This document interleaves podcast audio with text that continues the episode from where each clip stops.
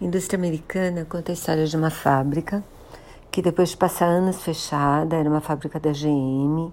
Então, quando a fábrica fechou, um monte de gente ficou sem emprego.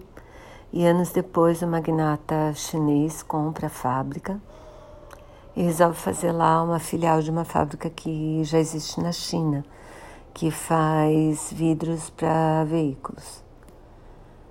E tem um choque cultural imenso, porque na verdade ele traz uma parte de vários trabalhadores chineses, mas contrata muita gente da comunidade e também deixa na chefia vários americanos. Só que daí a produtividade não é o que ele espera e ele começa várias mudanças, inclusive dos top bosses lá da fábrica.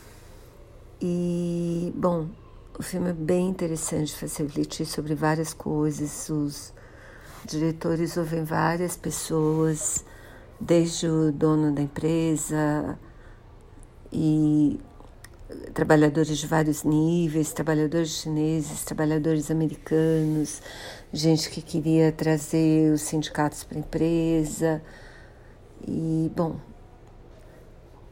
é bem, bem interessante, eu super recomendo.